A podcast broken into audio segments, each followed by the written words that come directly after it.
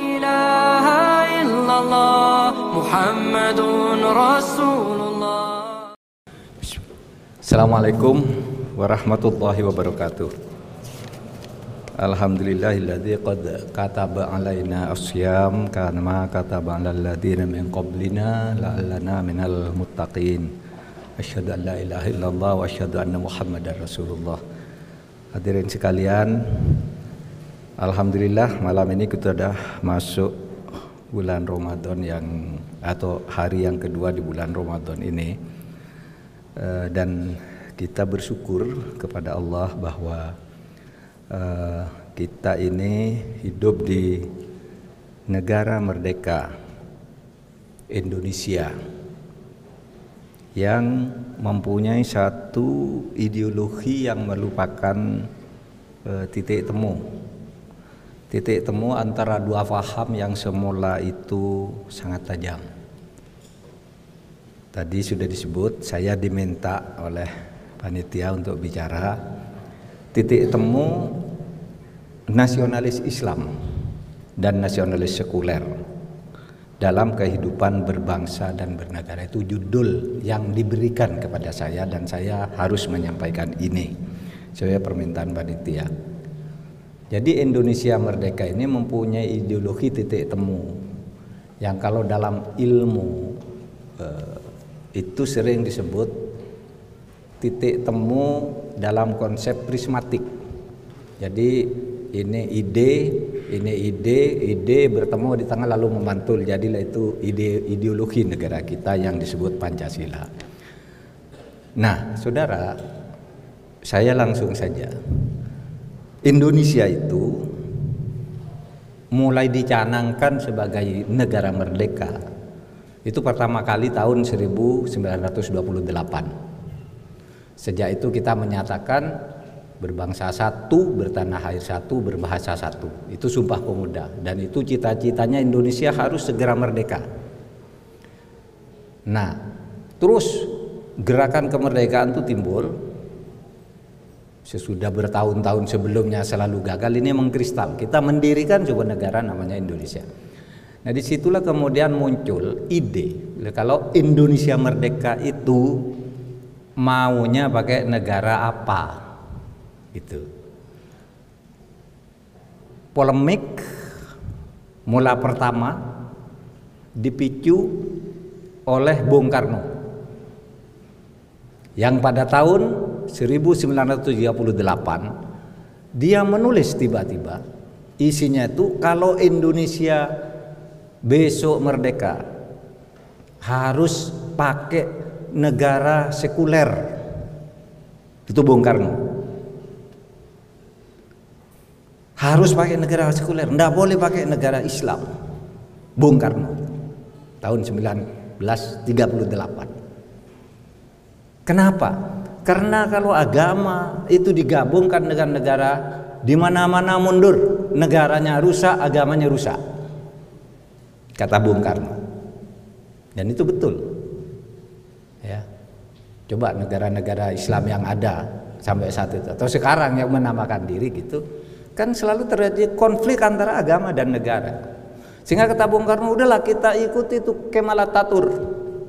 Di Turki itu hebat, kata Bung Karno. Sehingga dia menulis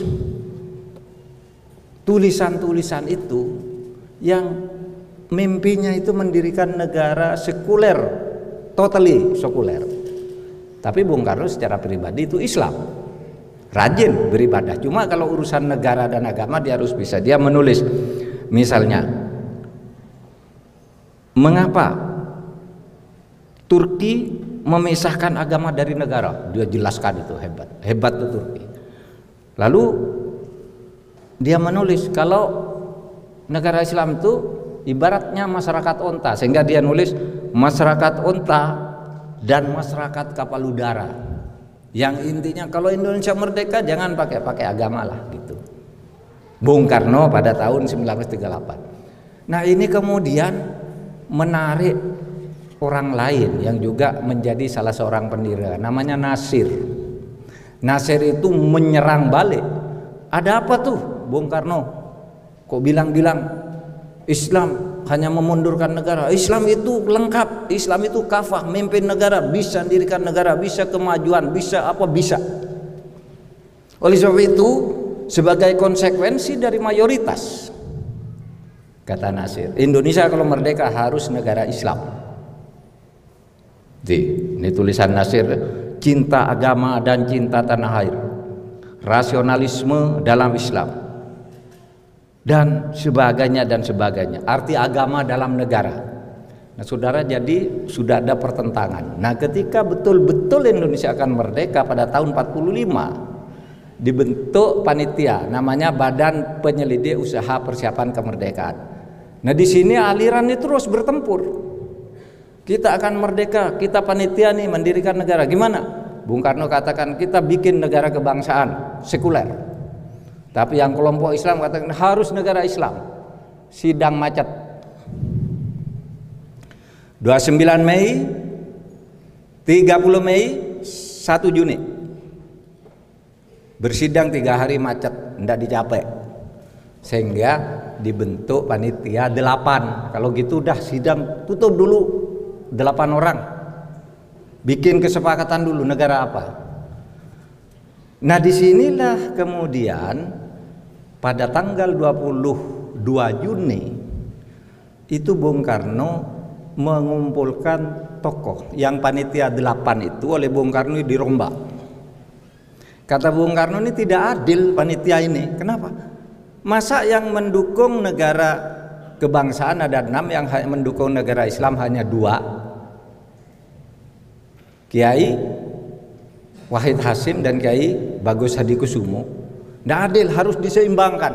Oleh Bung Karno dirombak panitia itu menjadi lima atau empat dari golongan kebangsaan ditambah satu meramis yang dari golongan agama non Islam tapi bergabung kebangsaan lalu empat dari golongan Islam. Nah di situlah kemudian dicapai titik temu. Kita bukan negara sekuler. Kita bukan negara sekuler seperti yang diinginkan oleh Bung Karno. Kita bukan negara agama seperti yang diinginkan oleh Nasir dan kawan-kawan. Tapi negara prismatik, negara titik temu. Itulah yang dalam agama disebut mithaqon walidho. Kesepakatan luhur. Jadi negara ini didirikan atas titik temu kesepakatan luhur. Satu ingin negara agama, di mana satu agama menjadi agama resmi negara yang lain tidak boleh. Yang kedua, negara sekuler tidak boleh satu pun agama, sini negara bersama. Ketemulah di Piagam Jakarta. Karena Bung Karno tahu tidak mungkin dong kita kok negara menafikan agama. Orang Indonesia itu sejak dulu sudah beragama, cuma agamanya berbeda-beda.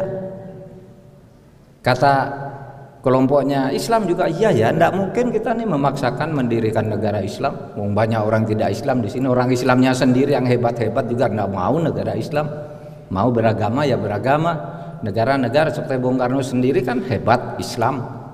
Bung Hatta Islamnya kurang apa? Orang Minang, Yamin kurang apa juga orang Sumatera Barat. Tetapi tidak mau negara Islam.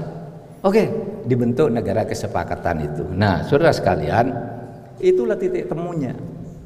Des kita ini adalah negara kebangsaan yang berketuhanan titik temunya. Religious nation state. Agama, semua pemeluk agama di sini dilindungi oleh negara. Itu tetapi negara tidak memaksa orang lain untuk memerlu agama tertentu, bahkan tidak boleh memaksa warga negara untuk memeluk agama juga. Oleh sebab itu, saudara katakan negara Pancasila itu negara berketuhanan, semua orang harus bertuhan. Kalau ateis tidak boleh. Ya dalam pikiran kita. Tapi coba apakah ada orang ateis di Indonesia ini dihukum? Tidak didakwahi saja. Asal jangan menghina agama lain. Ya, karena kalau Islam sendiri mengatakan la ikraha dan juga tidak ada ketentuan di dalam kitab undang-undang agama orang siapa tidak memeluk agama dihukum. Itu tidak ada. Tetapi orang yang memeluk agama itu dilindungi oleh negara untuk melaksanakan ajaran agamanya. Nah saudara sekalian oleh sebab itu maka kita lihat negara Pancasila ini kalau dari sudut Islam itu ibarat apa yang disebut oleh Nahdlatul Ulama itu darul mithaq. Negara kesepakatan. Kesepakatan di dalam agama itu tidak boleh dilanggar.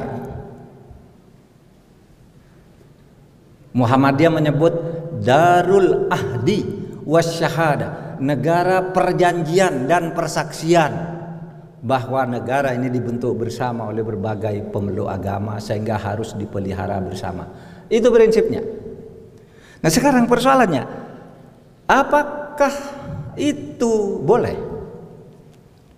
Atau pertanyaannya bukan soal boleh, ini udah jadi.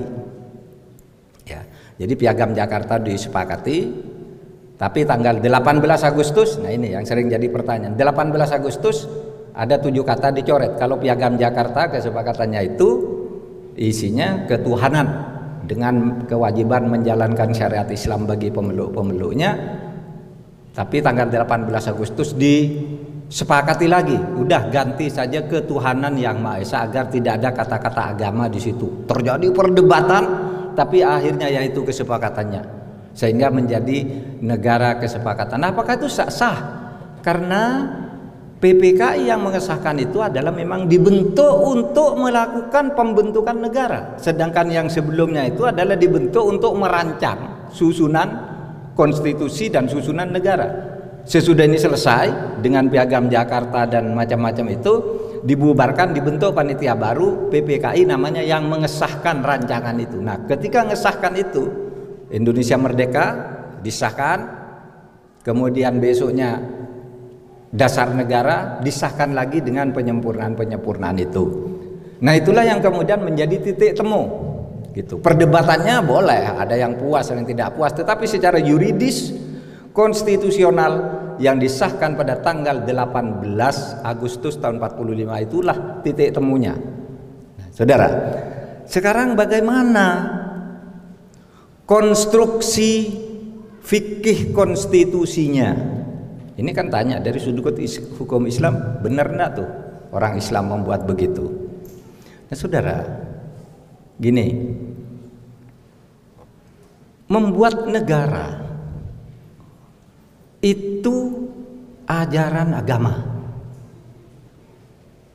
Membuat negara itu ajaran agama. Karena apa dulu Nabi membuat negara? Lalu dalil yang kedua, negara itu diperlukan agar kita bisa beragama dengan baik. Dalilnya itu mala yatimul wajib illa bihi fahuwa wajib. Jika satu kewajiban tidak bisa kamu laksanakan kalau tidak ada sesuatu yang lain maka sesuatu yang lain itu wajib kamu buat. Jika kewajiban beribadah kepada Allah dengan baik, kamu tidak bisa melakukan ibadah dengan baik kalau kamu tidak punya negara, maka mempunyai negara itu wajib hukumnya. Itulah sebabnya para ulama dulu membuat fatwa kita harus merdekakan di negara. Karena kalau kita selalu dijajah, kita beragama ini tidak sempurna. Mau naik haji dikekang, mau sholat dikekang, mau maju tidak boleh, mau jadi pegawai tidak boleh. Maka kita harus merdeka. Di situlah kemudian malayatimul wajib illa bihi fahuwa wajib. Mendirikan negara itu menjadi wajib. Lalu negaranya seperti apa? Kalau dalam hadis itu Kutinggalkan kepadamu dua hal yang mana kala kamu pegang kamu tidak akan tersesat. Apa itu Al-Qur'an dan sunnah, hadis di dalam. Artinya karena Nabi membentuk negara, maka kita juga harus membentuk negara. Itu ajaran Nabi. Hanya saja kita tidak bisa dan dilarang membentuk negara seperti yang dibentuk oleh Nabi itu tidak boleh, haram hukumnya. Kenapa? Karena negara yang dibentuk oleh Nabi itu sumber hukumnya Allah dan Nabi. Kalau ada apa-apa ini hukumnya turun dari Allah. Ada peristiwa sesuatu nabi yang memutuskan ini hukumnya. Nah sekarang tidak ada lagi nabi. Oleh sebab itu sistem yang sekarang dibentuk tidak boleh seperti nabi. Kalau ada hal baru, misalnya masalah perdagangan orang, masalah terorisme, masalah ITE, itu tidak ada dulu. Sekarang kalau ada siapa yang buat? Tanya ke Nabi, Nabi tidak ada. Allah, Allah tidak nurutkan lagi wahyu. Lalu siapa? Bentuk sistem negara menurut kebutuhan kita. Oleh sebab itu negara-negara Islam itu ada 67 negara Islam di dunia ini. Beda-beda. Ada yang pakai sistem presidensial. Mesir, Maroko, ada yang parlementer, Malaysia, Pakistan, ada yang keamiran, Uni Emirat Arab, ada yang Al Mamlakah, Saudi Arabia, dan lain-lain beda-beda.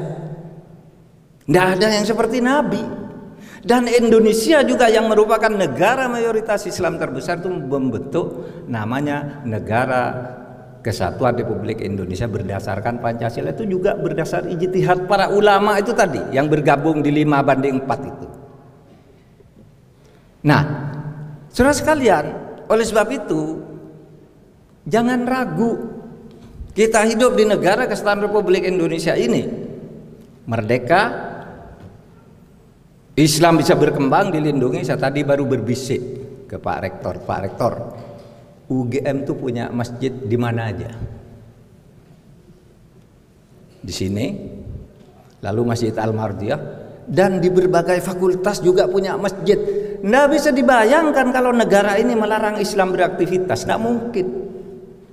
Islam sini berkembang tumbuh setiap kementerian sekarang. Apa kementeriannya Islam Kristen dirikan masjid kok di kantornya? Kenapa? Karena Islam itu adalah fakta. Nggak bisa orang mau beribadah. Saya punya masjid, kantor ratusan ribuan orang pegawainya. Setiap hari Jumat pengen ibadah, buatkan masjid. Setiap duhur mau sholat, buatkan masjid. Jalan di fakultas teknik tadi katanya sampai lantai sekian masjidnya di fakultas-fakultas kecil terus kita punya masjid ini. Saudara, kalau Indonesia tidak merdeka dan Indonesia menolak Islam, tidak akan ada ini. Dan kan ada profesor-profesor Islam itu yang bisa jadi macam-macam lah. Jadi jenderal, jadi bupati, gubernur, menteri, anggota DPR, ketua DPR semua. Karena apa? Karena kita membangun negara Pancasila itu sebagai negara demokrasi. Di dalam demokrasi itu yang banyak asal bermutu itu menang. Coba dulu ketika kita dijajah Indonesia merdeka karena kita tidak boleh maju orang Islam tidak boleh maju ketika Indonesia merdeka 10 tahun pertama tidak ada orang Islam memimpin pemerintahan tidak boleh kenapa yang memimpin itu sekolah-sekolah lulusan Belanda. Tapi 10 tahun kemudian berkembang. Orang Islam bikin sekolah sendiri.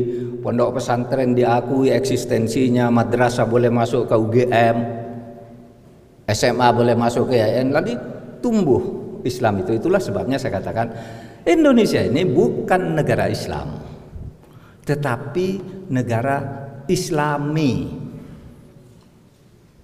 Islam itu apa? Islam itu kata sifat, bukan nama. Sehingga sifat-sifat keislaman tumbuh di sini melalui budaya, melalui wayang, melalui lebaran. Coba lebaran itu. Lebaran itu Islam. Tapi ada ndak lebaran di dalam ajaran Islam? Ndak ada, itu budaya. Itu ciptaan Sunan Bonang, ciptaan Sunan Wali Songo. Tapi jadi budaya sekarang. Kenapa? Kita membangun budaya yang islami sesuai dengan kebutuhan budaya Indonesia. Yang waktu itu kan Sunan Bonang tuh kalau habis lebaran, habis puasa gini, kumpulkan tuh santrinya eh, Para santri kumpul sini. Kamu kan baru puasa ya Sunan, Kanjeng Sunan. Terus dosamu kan diampuni kan? Iya. Itu yang diampuni kalau puasamu baik itu kalau dosa kepada sesama manusia.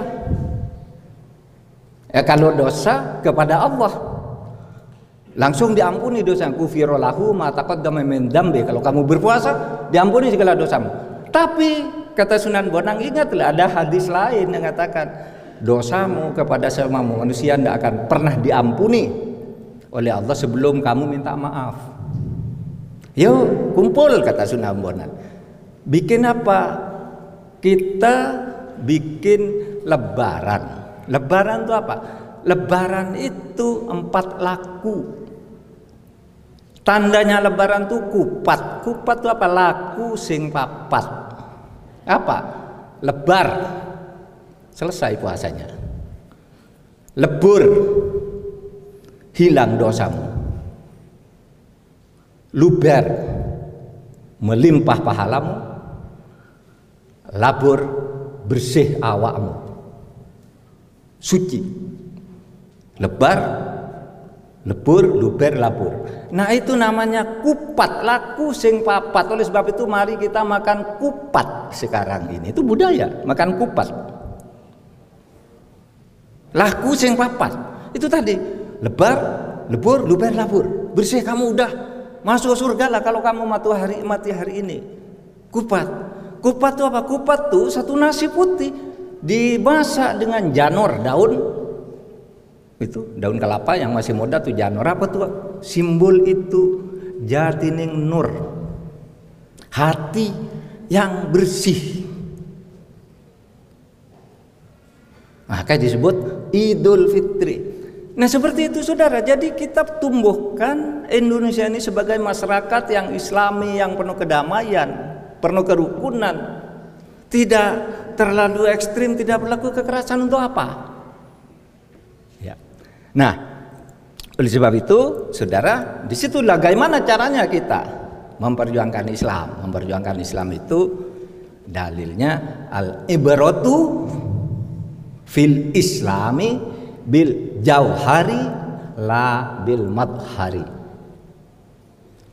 patokan dasar pelajaran sejarah perkembangan Islam sejak zaman Nabi sampai sekarang. Kalau kamu ingin mengembangkan Islam itu masuklah dari substansinya. Jangan kamu tertarik pada simbol-simbolnya. Hukum Islam ini Islam ini. Substansinya aja masuk bahwa manusia harus adil. Saya harus dilindungi hak ibadahnya. Masuk semua di dalam hukum-hukum tidak usah disebut bahwa ini berdasar surat ini ayat sekian.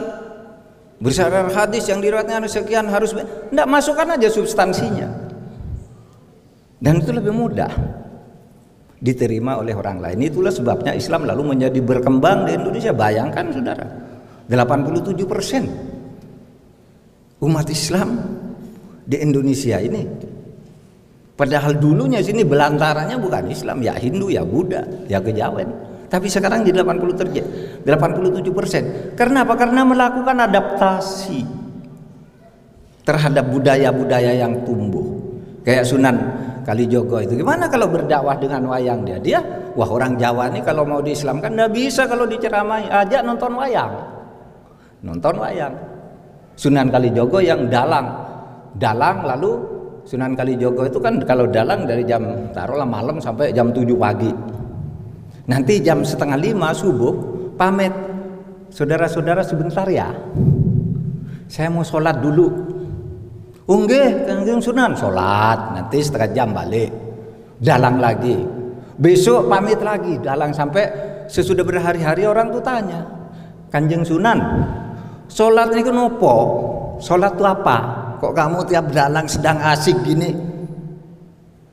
Dalang, sholat, oh sholat itu menghadap yang maha agung. Oh iya katanya. Ngerti. Besoknya boleh enggak sunan saya ikut? Boleh. Mulai ikut mulai ikut. Gitu. Sampai akhirnya orang masuk Islam dengan cara itu. Masa orang berdalang mau diharamkan begitu? Adaptasi budaya. Islam itu besar dengan cara-cara itu. Oleh sebab itu saya sering mengatakan mungkin istilah yang lebih tepat kalau kita berdakwah itu adalah mengindonesiakan Islam bukan mengislamkan Indonesia. Mengindonesiakan. Karena adat budaya itu diterima oleh hukum Islam. Alam adat itu muhakkamah. Urf budaya itu menjadi salah satu sumber hukum. Al-urf. Coba pelajari kaidah usul fikih itu. Sehingga masuk. Wayang sesudah itu Sunan Kalijogo sudah wayang. Lakonnya bikin lakon baru ya? Bikin dia lagu eh, lakon namanya lakon Kalimusodo. Kalimusodo itu nama jimat. Ini jimat paling sati ngalahkan apa saja? Namanya jimat Kalimusodo. Jadi lakon wayang. Sesudah itu terjemahkan Kalimusodo itu kalimah syahadat dibudayakan dulu masuk. Oleh sebab itu Islam di Indonesia paling damai. Itulah saudara ketemunya itu tadi titik temu antara sekuler dan islami. Itu istilah ini dulu muncul dalam disertasinya uh, Endang Saifuddin Ansori dalam tesisnya di di di Montreal uh, di McGill di Montreal Kanada tentang pertemuan kompromi uh, nasionalis Islam dan nasionalis sekuler. Nah oleh sebab itu saudara jangan lagu mari kita hidup di negara ini beragama dengan sebaik-baiknya ya. Alhamdulillah sekarang ini anak-anak Islam sudah di kampus-kampus itu anak-anak Islam yang pinter udah banyak. Dulu nggak bisa masuk kalau anak-anak Islam meskipun pinter. Sekarang itu di UGM orang hafal Al-Quran bisa masuk di UNS bisa masuk tanpa tes tuh di UNS masuk fakultas kedokteran ada kursi khusus kedokteran gitu di ITB juga di UI juga dulu mana bisa oleh sebab itu Pokoknya sudahlah berprestasi, laksanakan ajaran agama dengan baik-baik. Kita ini akan mendapat sesuai dengan kita yang mengusahakan. Kita ingin apa? Akan dapat apa? Karena Allah itu mengatakan wa an laisa lil insani illa man Ya, diberikan kepada manusia tidak diberikan kecuali sesuai dengan usahanya sendiri, sendiri. Laha ma kasabat wa alaiha maktasabat. Bagi setiap orang itu akan diberikan sesuai dengan usahanya sendiri. Maka kita semua ini coba lihat aja. Yang kita dapat diberikan oleh Allah karena kita berusaha. Dan keusaha itu terbuka lebar karena kita merdeka. Dan merdeka itu karena kita mau berkompromi mendirikan negara yang diterima oleh ajaran-ajaran syar'i. Nah, Saudara, kalau saya katakan konstruksi konstitusi, fikih konstitusinya seperti itu, itu rujukannya ulama jumhur Indonesia yang mengerti dan berkembang bersama sejarah Indonesia bukan bersama orang-orang yang baru datang belajar agama lalu maksa-maksakan orang dia tidak ngerti perjalanan sejarah tidak ngerti sunan tidak ngerti wali songo tidak ngerti betapa pendekatan budaya itu penting lalu salah salah salah ekstrim hantam dan sebagainya enggak inilah konstruksi fikih tadi fikih siasah namanya Fikih politiknya tadi ini dianut oleh Muhammadiyah, dianut oleh NU, dianut oleh Majelis Ulama dan ormas-ormas Islam yang masyhur di Indonesia ini. Yang nolak-nolak gitu kan ekstrim dan sembunyi-sembunyi dan kadang-kadang tidak ngerti sejarah. Mau maksa-maksakan tidak tahu mithaqon golido. Ini jalan tengah, ini titik temu. Mithaqon golido itu adalah titik temu. Demikian, mudah-mudahan kita semakin bertakwa, di dalam keseharian kita tanpa merasa terganggu dan terkurangi kehusuan kita di dalam beragama di negara kesatuan Republik Indonesia ini. Assalamualaikum warahmatullahi wabarakatuh. La ilaha illallah محمد رسول الله